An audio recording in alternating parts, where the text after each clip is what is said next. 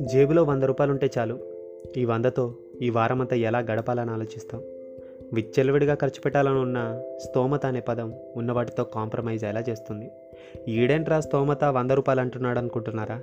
మరేం లేదండి. ఈరోజు మనం మాట్లాడుకోబోయే టాపిక్ మిడిల్ క్లాస్ ఫ్యామిలీస్. నేను ఓ మిడిల్ క్లాస్ అబ్బాయినే. ఇది నా స్టోరీ మనందరి స్టోరీ.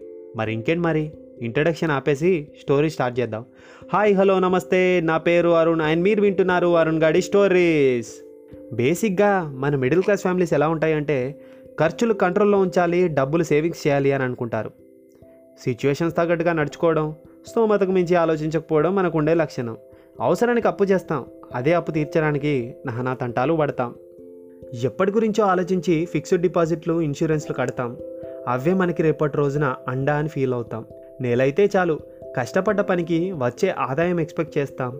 ఆ వచ్చిన డబ్బుతో current bill water bill etcetera అంటూ డ్యూస్ క్లియర్ చేస్తాం. రేషన్ షాపుల ముందు క్యూ కడతాం.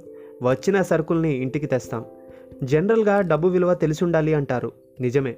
రూపాయి రూపాయి కూడబెడుతున్న మనలాంటి మధ్యతరగతి కుటుంబాలకి ఆ విషయం చాలా బాగా తెలుసు. ఇంకా మన కుర్రాల విషయానికి వస్తే కష్టపడే గుణమున్న కొన్నిసార్లు అవకాశాలు దొరక్క లోపల బాధున్నా దొరికిన పని చేసుకుంటూ కుటుంబ బాధ్యతని తీసుకుంటాం. మైండ్లో ఎన్నో ఆలోచనలున్నా ఎదగాలని కోరుకున్నా ఇన్వెస్ట్ చేసేంత డబ్బు లెక్క ఆగిపోతాం. మన ఇంట్లో మాట్లాడితే పక్కింట్లో వినబడేంత ఇరుకు అద్దిళ్ళలో ఉంటాం. అందుకేనేమో బాధలు అరిచి చెప్పలేక లోపలనే పెట్టుకొని కుమిలిపోతాం. మొత్తానికి మనకున్న వాటితో ఎక్కువగా ఆలోచించకుండా సంతోషంగా ఉంటాం. ఇంకా మన మిడిల్ క్లాస్ ఫ్యామిలీస్ గురించి చెప్పాలంటే ఎన్నో ఉన్నాయి.